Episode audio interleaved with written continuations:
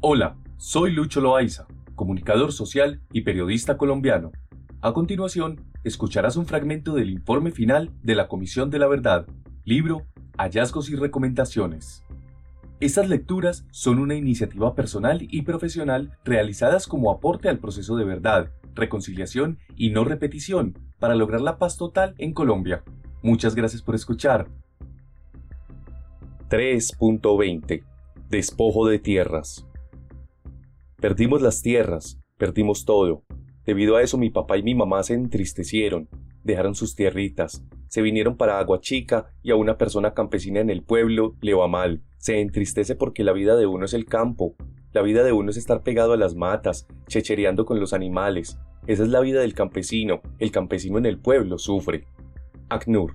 Informes sobre confinamiento desde 2019 hasta marzo de 2022. El despojo está en la mayoría de los casos ligado al desplazamiento forzado. El despojo de tierras y territorios es un crimen que con fines económicos y militares motiva otras graves violaciones de los derechos humanos.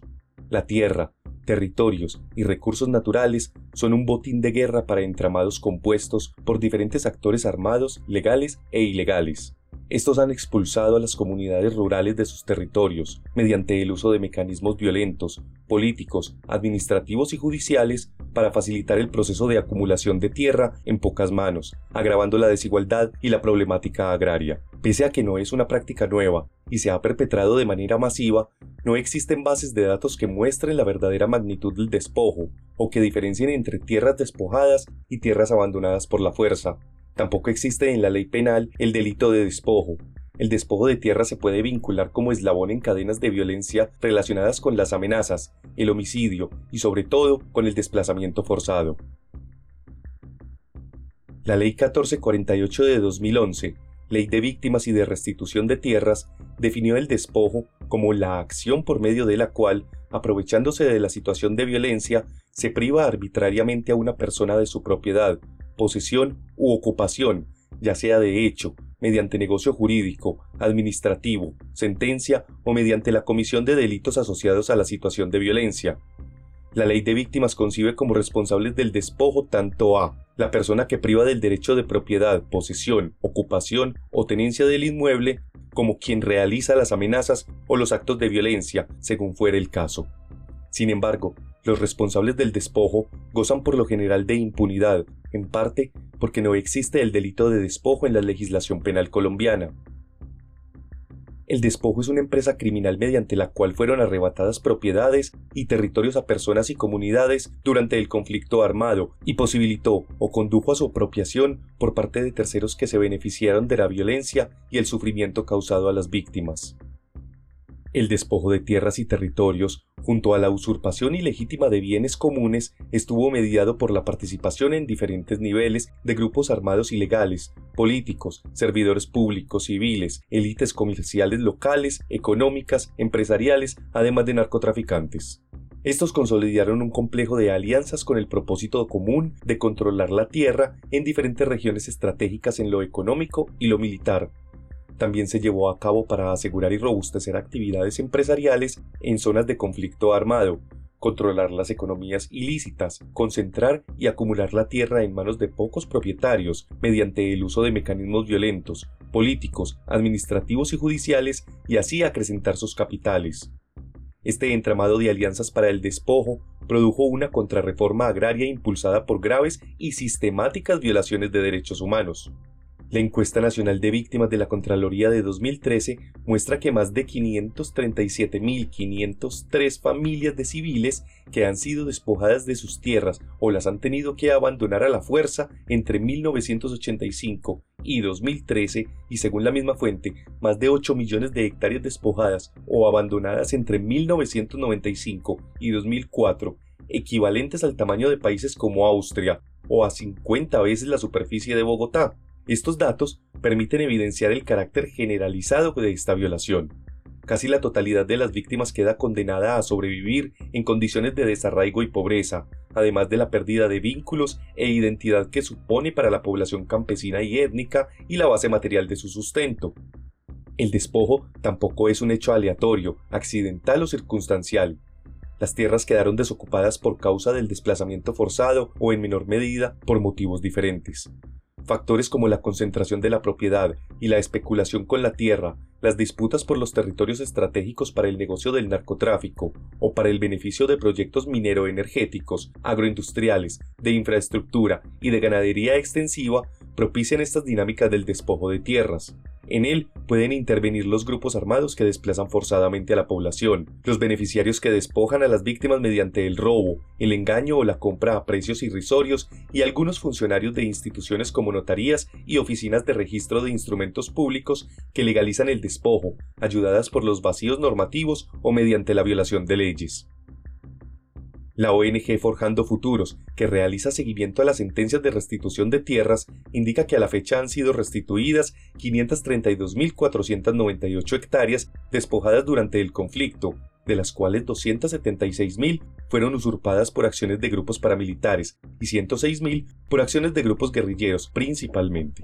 Las demás, las otras 149.000 hectáreas, fueron abandonadas forzosamente en su mayoría tras enfrentamientos provocados por actores armados.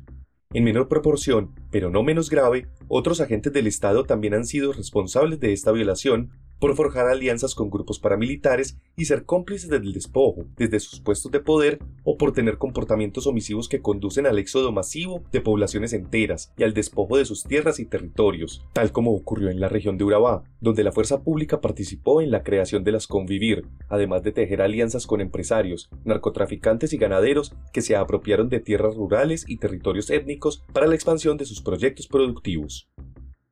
La gráfica siguiente muestra la serie temporal de registros del despojo del registro único de víctimas y del desplazamiento conjuntamente.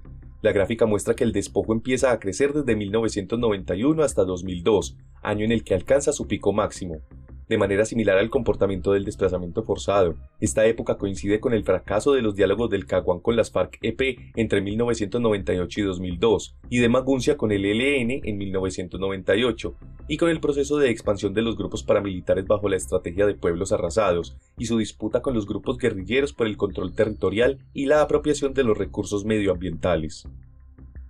La estrategia de pueblos arrasados ha implicado la comisión de múltiples violaciones a derechos humanos que encarnan 1. La violencia directa o indirecta ejercida contra niños, niñas, mujeres, hombres, ancianos, jóvenes y liderazgos comunitarios de pueblos étnicos o campesinos. 2. La destrucción de sus viviendas, cultivos, animales y demás bienes materiales. Y 3. La afectación de su entorno simbólico y espiritual por el vaciamiento de territorios enteros. El despojo de tierras tiene referencias inclusive anteriores a los datos conocidos y coincide con un proceso en el que se incrementa la concentración de la tierra en pocas manos.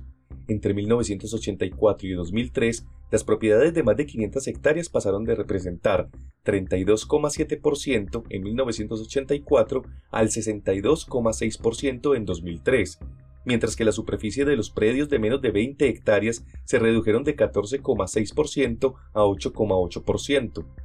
CODES, propuestas frente a las restricciones estructurales y políticas para la reparación efectiva de las tierras perdidas por la población desplazada.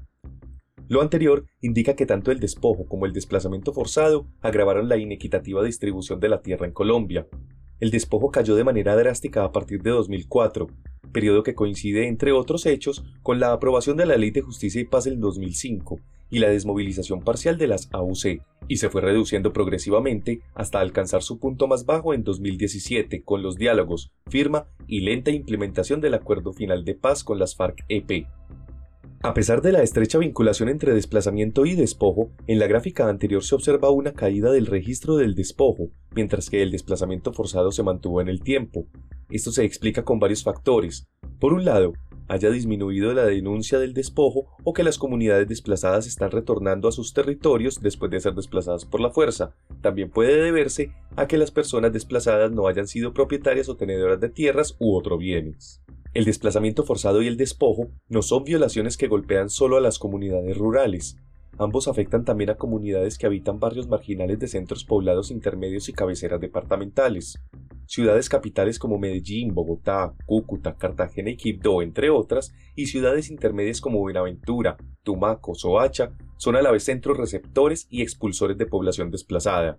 La urbanización del conflicto armado entre 1997 y 2005 fue el periodo de mayor intensidad en el desplazamiento forzado desde las ciudades. Sus principales víctimas son personas desplazadas de áreas rurales que llegan a las ciudades pensando que son lugares seguros, pero son revictimizadas por grupos armados y bandas delincuenciales que ejercen poder en esos barrios y en ocasiones obligándolas a nuevos desplazamientos y pérdidas.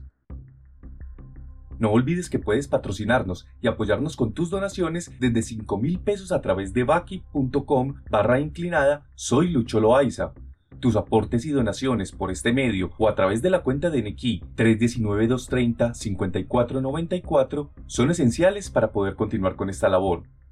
Hasta pronto.